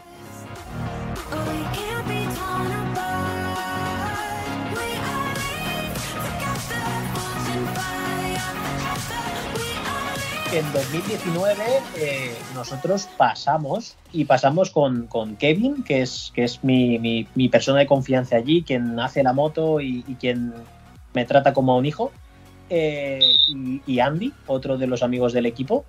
Y son dos tíos de 60 años, ¿vale? Con toda la vida yendo a la isla de Man y, no lo dejaron pasar por alto. Pasamos por Fairy Bridge y saludamos a los duendes y a las hadas. Y es algo, como dice Víctor, es algo que, está muy arraigado y que hasta una persona que a lo mejor dices, no, pues nunca hemos hablado de creencias o de nada. Eh, cuando vamos allí y gente con toda la vida corriendo allí, te hacen ir y saludar y con todo el respeto, si pasas por la mañana, good morning, lo que sea. Y, y es espectacular y, y, es, algo, es algo que se hace llámalo superstición, llámalo, llámalo X, pero se hace con todo el amor que, el- que la gente lleva dentro. No es una, algo que se haga por obligación, ¿eh? se hace con, con ese amor y esa... Se respira ese ambiente, ese que no vas porque te han dicho que tienes que ir, bueno, como cumplir un trámite. No, no, llegas allí y no es más que un puente relativamente pequeño, una carretera de dos carriles, casi sin arcén, un sitio húmedo con una arboleda, tanto a izquierda como a derecha. Y, una casa bastante antigua aquí a, pegado a lo que es el puente, no tiene más, no es que sea un sitio en una cueva con una bóveda donde un pastor amaneció y se hizo un porro, se lo pasó a su hermana, que después vieron bajar. No, no, no es que hubiera allí un acontecimiento, voy a eso, es que no, en ese puente no ha habido un acontecimiento, sino que la leyenda dice que abajo viven las hadas y los, los duendes se han quedado más, pero las hadas de, de, de, de, la isla de Mar, pero que protegen a que quieren, no la gente dice, no, son los, los duendes del TT, los de, no, es todo el mundo que ha querido allí, saben que viven allí, son seres mitológicos que en la cultura anglosajona, sobre todo en la irlandesa, están muy metidos y muy, muy arraigados, lo del caldero del oro, todas esas supersticiones, no son supersticiones, son leyendas, pero que luego, pues, como dice Víctor, gente que lleva maquines tiene que pasar. Un tío que ganado 23 veces allí. Y tiene que pasar, y pasa, y lo saluda, y ya está. Oye, Víctor, has nombrado antes a un par de, integrantes del grupo de personas que vas a tener alrededor. Me gustaría que, nombraras a, ese equipo de, personas que te van a ayudar o que, integran el equipo de Víctor Ortega.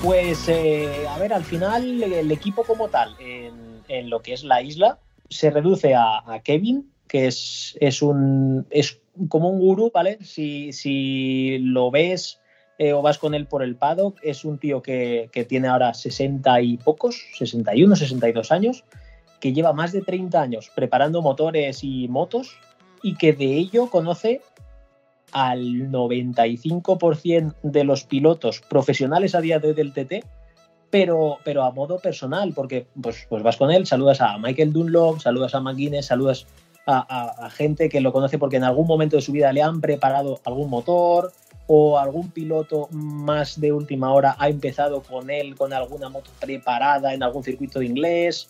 Entonces es, es un- es una referencia en el paddock y tuve la suerte eso de, conocerle como mecánico, de trabajar para él y bueno, de alguna manera enseñarle la pasión que, que- podía conmigo, de, querer ir allí, querer hacerlo, eh, querer correr y, bueno, él fue el que me dijo, vale, si, si lo quieres hacer, hagámoslo a mi manera.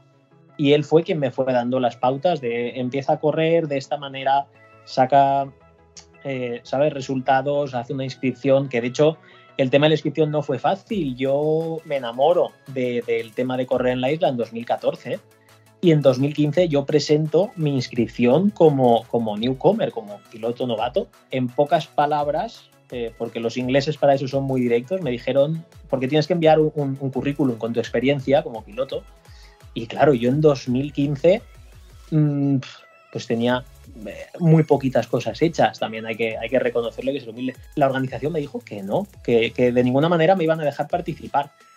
Cuatro años después, eh, cuando llegué como, como newcomer, uno de los organizadores del evento me vio en la oficina de carrera y me dijo, ¿eres tú? Y le dije, sí, a cabezón me ganan muy pocos. Y nos echamos unas risas, porque claro, me dijo, tío, has estado intentándolo cinco años. Y le dije, sí, y, y hubiese intentado más si no me hubieses dejado correr ahora. Entonces, bueno, pues eh, Kevin es, es mi, mi todo en la isla. De hecho, nuestras relaciones de, de padre e hijo. Eh, luego tenemos a Andy, que es un amigo también íntimo suyo, que, que, pues es, es un tío increíble. Eh, tiene una, lleva una camper y, y me la dejaba en el paddock para, para echar una siesta o para relajarme si necesitaba un rato solo. Eh, y luego pues tenemos mucha gente que ayuda, pero realmente no es una estructura de un equipo muy profesional de 25 personas. Kevin, Andy y, yo como piloto, luego siempre en los repostajes encontramos a algún amigo de Kevin que nos hace el tema de, la gasolina, que también es muy delicado, necesita gente con mucha experiencia. Y bueno, y luego pues en, en España, eh, pues el, el equipo somos mi Ford Transit y yo, vamos itinerando. Y ahí estaba, por ejemplo, en Valencia el otro día Víctor me echó una mano también y, y vamos un poco, un poco así a la que, a la que va saliendo.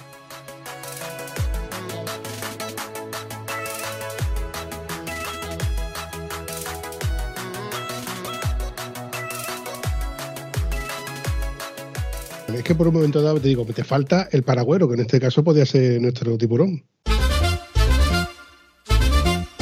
Hombre, claro que sí, Víctor, de hecho, ¿te acuerdas, Víctor, aquella vez que estábamos en Játiva? Creo que era, me había roto el hombro, era 2018, me había roto el hombro en, en abril o mayo y toda mi preocupación era llegar a agosto con el hombro bien y poder correr. Y ese día estuvo Víctor allí de Paragüero, que me acuerdo que te pregunté, ¿te acuerdas que nos quedamos mirando la parrilla y, y dijimos, te dije a ti, ¿y crees que aquello será muy diferente? Y tú me dijiste, no tendrá nada que ver. y sí, porque, porque eh, la verdad es que es, es, una pasada, pero claro, yo me refería al ambiente, a, a, al nerviosismo este antes de salir a pista y tal, y, y obviamente no, no se puede comparar. Precisamente de aquella carrera, ya la comenté, la, es la carrera más antigua de España, Sí. que la Bañeza. Y eh, yo le di unas pautas cojonudas, porque le digo, ves la primera curva es a izquierda, a partir de ahí te busca la vida. Y ya. él- Pero es que lo que dice fue así. Después cuando terminó, sí, cuando terminó la carrera, digo, ¿a qué te ha-?" Dice, menos mal, porque si llegan todos ahí que le tiro a la derecha, me, me, se entra en alguna panadería. O sea que eso es tener un manager ahí Eso fue mo momento de nervios, de ponerte el casco en parrilla y que Víctor te diga eso, la primera a la izquierda, luego ya el resto ya vas viendo. Y dije, esto no, no. no puede salir mal, es imposible. Claro, y tú ya, ya no hay, esas pautas son tú, pero eso sí, lo que hagan los demás. Y si alguno se cae, no. Pero si van todas izquierda, izquierda, van a derecha, derecha. Y luego cuando veas, veas que vuelves a pasar por aquí, es una vuelta completa. Y ya está. Esos son, esos son mis consejos en parrilla, siempre. Como diría un amigo mío, rompiendo huevos como se hacen las tortillas, cojones. Eso es.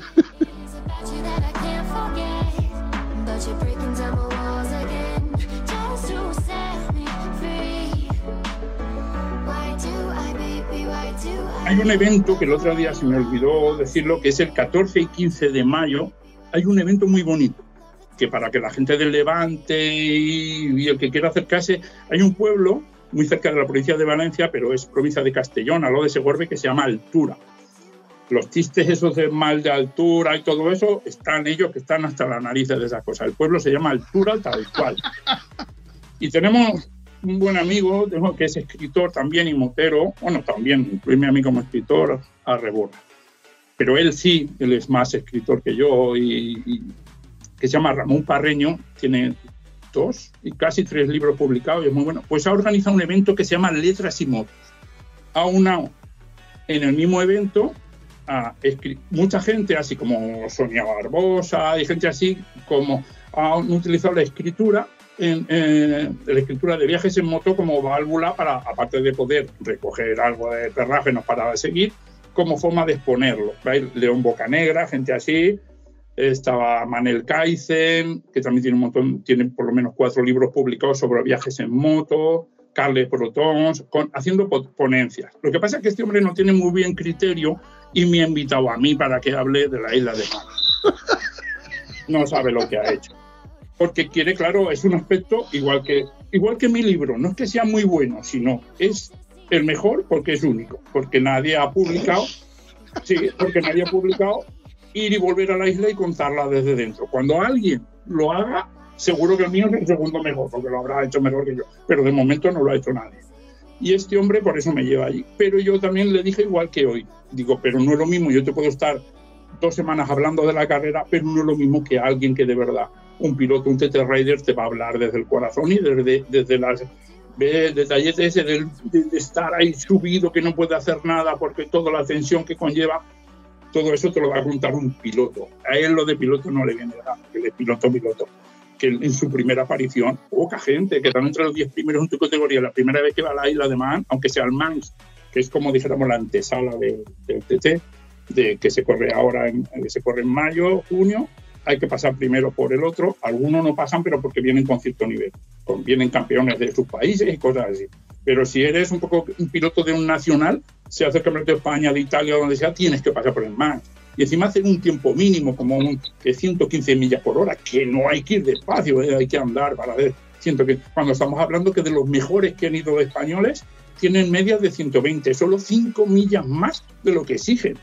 Ojo, hay que ir rápido para poder para que te dejen pasar al, al TC. Pues este tipo de cosas quiere que Ramón Parreño lo expliquemos, pero va a ir después lo de la mala suerte ediciones, también van a hablar, Miquel de la Misa con el otro podcast que relata todo de viajes en moto, también va a, basta hablar. Eh, va a ser un, si os metéis en lo de letras y moto, tiene una página en Facebook y una página web muy completa, y es 14 y 15 de mayo, y luego es que el ayuntamiento se ha volcado y, va a hacer que hagamos las ponencias en sitios distintos, emblemáticos, en, un, en, un, en, una iglesia restaurada, en la Casa de la Cultura, va a ser en distinto tipo para que la gente no tenerla toda, sino que puedas ver lo que es el pueblo de sí y te hagas una visión. Va a ser dos días y yo creo que se está haciendo muy grande el evento, va a ser un evento muy bonito. Ya digo, ya estaremos los dos y todo va bien, vamos a estar Víctor and Víctor. Yo para que, darles el dolor de cabeza y este para quitarse. Oye, me mola la idea. Lo que pasa que me, me, pilla lejos, pero tiene que estar muy, muy chulo. Eso de ver a, a, tantos, a tantos que hemos muchas veces escuchado por aquí, a Miguel de la Misa, con, bien, verlos a todos juntos, ¿no? La verdad es que tiene que ser un, un evento muy, muy chulo. Sí, no, la idea le surgió hace dos años y por, por, la pandemia lo tuvo, parecía que sí que se iba a hacer, pero eran tantas las restricciones que ponían de, de limitación de aforo el año pasado es que se va a quedar un poco deslucido y prefirió con buen criterio Ramón decir, bueno, pues lo hago el año que viene, lo hago bien y va a ser sin restricciones, aparte de que son sitios un tanto antiguos, que va a tener buena ventilación y tal, pero que va a ser muy bonito. Pero claro, el aunar que todo el mundo, aunque por muy motero que sea, para dar a conocer su que ya queda como muy romántico porque ahora hay que con ser youtuber sobra pero a mí eso me fascina la gente que ha escrito sobre lo que ha hecho negro sobre blanco sea bueno, sea malo, como dice yo, para mí ya tienen toda la admiración y viene gente bastante buena.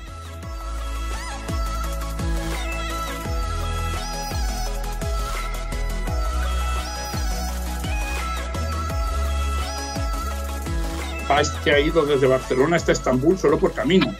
Ha ido por campo con una Super Tenere y lo va a estrenar. Ya, ya fue a Cabo Norte desde Barcelona sin pisar el asfalto. Ese tío es un artista fue sin pisar el asfalto, durmiendo por los prados, por Holanda y por ahí conforme podía, porque hay una pista que se llama la, la ETT, que es la European Trail, pero como se está ahora desarrollando, no está muy definida, pues él se buscó la vida para poder ir hasta Cabo Norte y volver, que ya en, en su canal de YouTube creo que se llama y después le ha dado la vuelta a España también solo por camino y pues ahora estrena y desde que es mi el, pro, el, próximo viaje que tengo yo en cartera de Estambul con la BMW pues él, él ha ido y ha vuelto por camino y ese lo va, lo va a, a dar allí en primicia yo creo que va a quedar un evento un evento chulo y daremos pondremos ahí la, la, la bandera de la isla de Man ahí con el Triskelion aquí los dos y daremos a conocer la, la isla pues desde aquí invitamos a todo el que esté por, por, la zona para que le eche un vistazo y evidentemente os salude de nuestra parte. Ahí está. Bueno chicos, no quiero seguir alargando este episodio porque luego a la hora de editar pues salen episodios muy chulos, pero también es verdad que no, me gusta estar mucho más tiempo haciendo episodios largos. No me gustan los episodios largos, los reconozco. Pero bueno, para ir despidiéndome, lo primero que tengo que decir, Víctor Tiburón, eh, por mi parte, ha sido un placer volver a tenerte aquí soltando palabras como si fuera una mediadora.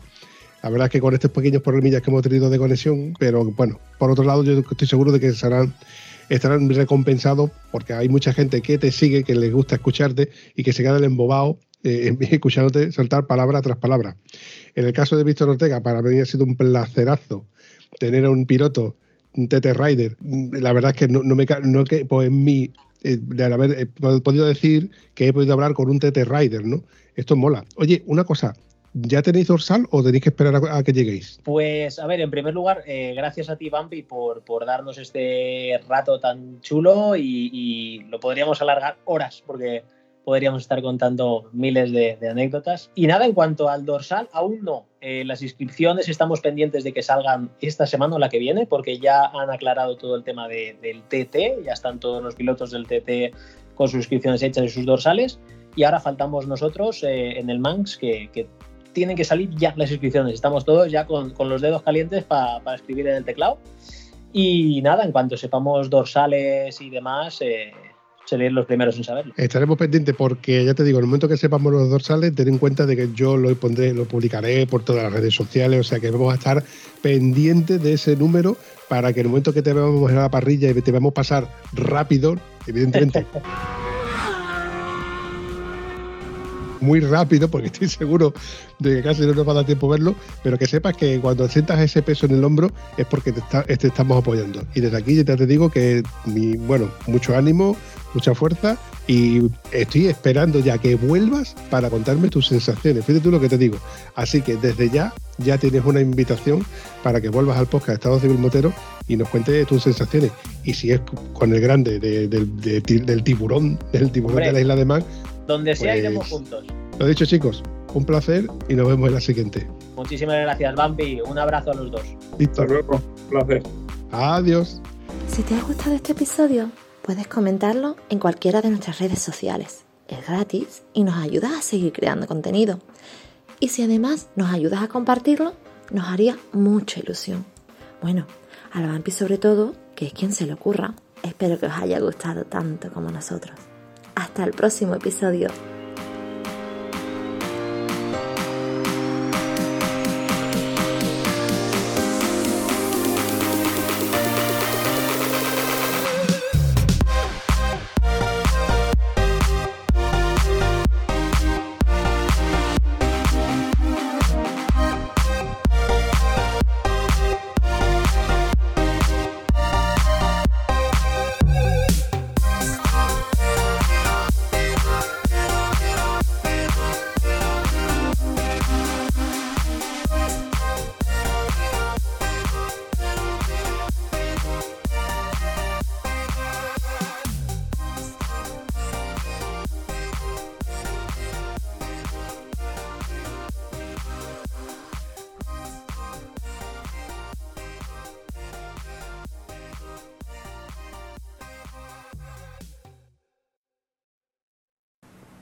No se vayan todavía, una y más.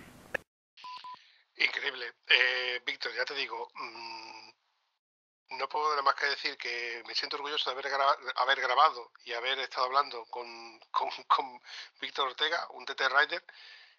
Me encantará cuando vuelvas de, de- de- cuando vuelvas en septiembre y ya se haya normalizado tu vida, ¿no? Porque estoy seguro que en el momento que tú vuelvas volverás acelerado, etcétera. Pero cuando eh, nuestro tiburón me vaya contando cómo vas, pues volver a contarnos cómo, cómo ha ido, cómo no te ha ido, si te llovió no te llovió, etcétera. Bueno, lo que vayáis contando, porque estoy seguro de que iré- iré- iréis contándome cosas. Así que lo dicho, un placer por mi parte, me encantará editar este episodio y yo sé de uno que le va a joder un montón. es que Víctor el tiburón no lo ha escuchado. Hay un chico que ya te pasa el contacto, que está en el grupo de Telegram, Rafa CT, Rafa- en el grupo de Telegram es Rafa CT, pero él se llama Rafa Cedrián. Y resulta de que él es podcaster y tiene un podcast que se llama Si rompe que rompa. Tengo, mu- tengo muy buena amistad con él, tengo un aprecio increíble y él ha hecho hoy y lo imposible por intentar estar presente. Por eso te digo que le va a dar muchísimo coraje cuando escuche hablar, que habéis hablado de Ayora, de etcétera, etcétera, distrito de Valencia, y va a decir, joder, macho, es que lo tengo aquí al lado. Claro, pero es que yo soy bipolar, pero me oigo yo para mí, para adentro. De mi, de, mi, de mi yo. Porque me estás diciendo el otro, ah, que no, que que va. ¿Tú te crees que, que estar con la camiseta ahí desnudo de cintura para abajo? Digo, ah, que yo soy así y así.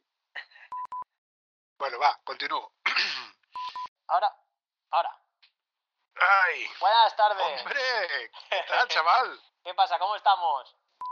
Me ha salido el antivirus, Víctor. Buenas tardes, hombre. Eh... ¿No me veis? Sí, yo ¿Ni me oís? Ah, Que va, yo ni lo veo ni lo escucho. Me ha salido el antivirus. Hostia, sí. ¿eso es una manera elegante de llamar feo a alguien o qué? Ya, pero porque estamos.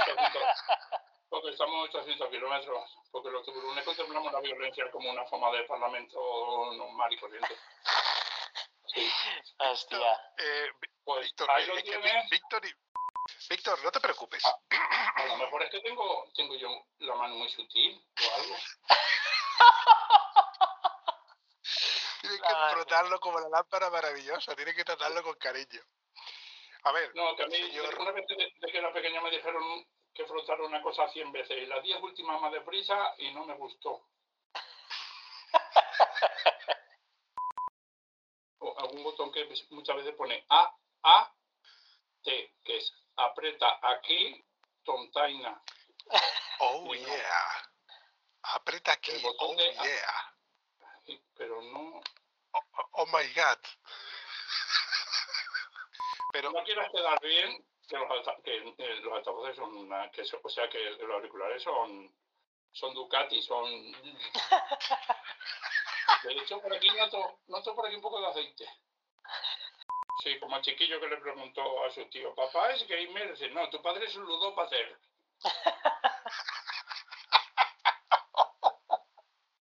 Hostia. Hostia puta. Pero estaba dos días echándole. Víctor Ortega, ¿tú has escuchado el episodio de tu compañero y de amigo? Sí, señor, sí, sí, estuve ahí un ratito entretenido. Además, me cogió justo que estaba, fue semana pasada, estuve haciendo la revisión a la CBR, que nos vamos de carreras ahora el domingo este que viene. No me cuentes nada, no me cuentes nada, no me cuentes nada todavía, coño. Espera, ¿qué ha hecho, qué ha hecho este hombre? Nos está llamando Víctor Manuel. Mi caso, ¿Alguien, ¿alguien cuélgale, conoce a. Víctor Manuel? Ah, tú cuélgale, coño, Ah, es ya, súper pesado, rechaza- coño. rechazar a saber. Y se me ha ocurrido que tú, tiburón, que eres un mamón, ¿eh? que tú dijiste, joder, qué macho, que en la, en la entrevista, que no es una entrevista, que una charla, la charla, se me fueron, empezamos a disparar, empezamos a divagar, empecemos, yo tenía una lista de las cosas que iba a decir, ¿a que no tienes la lista? Mira, Hijo de puta. tío, tú, con- tú no conoces al tiburón bastante, ¿verdad? El tiburón es de los tíos más serios que te puedes echar a la cara. Hijo de la grandísima, me ha dado en toda la cara, tío. Claro, claro, no, no puedes jugar con el tiburón a, a nada que sea que él pierda. No, no, no. Los sitios, los sitios claves donde ponerse. Todo preparado por si tengo que usarlo como referencia. Después, las cosas, los corales, que también se me olvidaron para, para poderlo puntualizar mejor. Tengo cuatro folios aquí preparados, aquí tipo coral, como si fuera una partitura. Lo primero, tiburón, te como los huevos. Ole, Hay que comerte los huevos, tío, porque que tú me yo te lo he dicho por ponerte eh, eh, por ponerte en un aprieto y resulta que tienes hecho los deberes. Eres de los pocos tíos con los que yo he hablado que y me han hecho los- no es que me hayan hecho los deberes, es que han hecho los deberes antes de yo pedírselo. sí. No se notó nada y hubo un montón de interrupciones, ¿verdad, Víctor? nos atropellamos un poco porque ellos tenían muchas ganas. Y yo, claro, como estaba todo el rato callado, me tenían que ir, venga, a hablar un poco y eso. Y, Tío puta, te callado.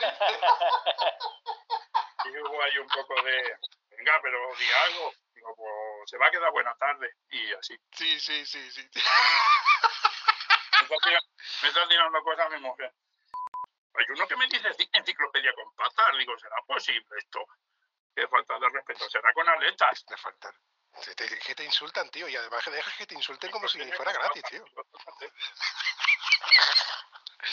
Puto oráculo, eres el puto oráculo de, de- de la isla de Man. No, a veces no por eso, a veces me sorprendo. Tengo un buen amigo que también le gusta muy, y nos ponemos a hablar del Boldor de hace 20 años, de cómo León Marín ganó cuando se cambiaron, y otra vez se me queda mirando y dice, ¿y cómo nos acordamos nosotros de estas cosas?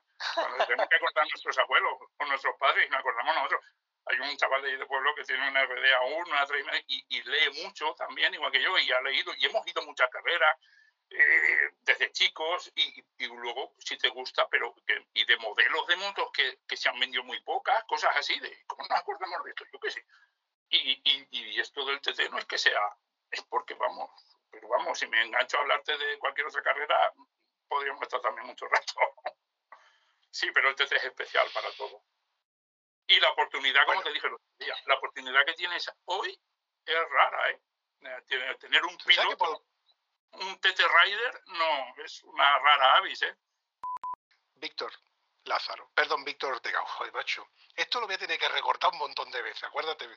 Ya te Acuérdate, tiburón, que voy a tener que recortar un montón de veces. Es que cómo se coño se ocurre los dos llamaros igual. Vaya trabajito. El destino. Dos hombres y un destino. Ahí está.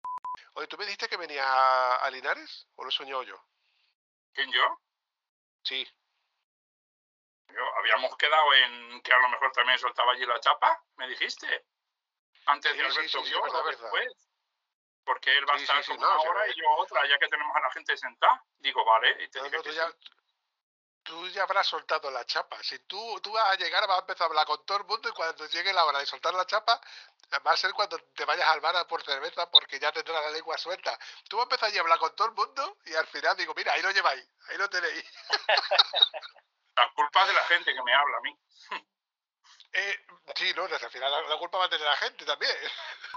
Así Chicos, lo dicho, un placer y estaremos en contacto, ¿eh? porque tengo que estar pendiente. Aparte, Víctor Ortega me tiene que mandar el sonido de arranque, si es posible, de una Sí, de las dos motos, no me da igual una que otra. Es por personalizar, ya te- como te he comentado, eh, el episodio. Eh, Tiburón, tú estate pendiente, ¿eh? Estate pendiente de- de, Eso es, eso es todo, amigos.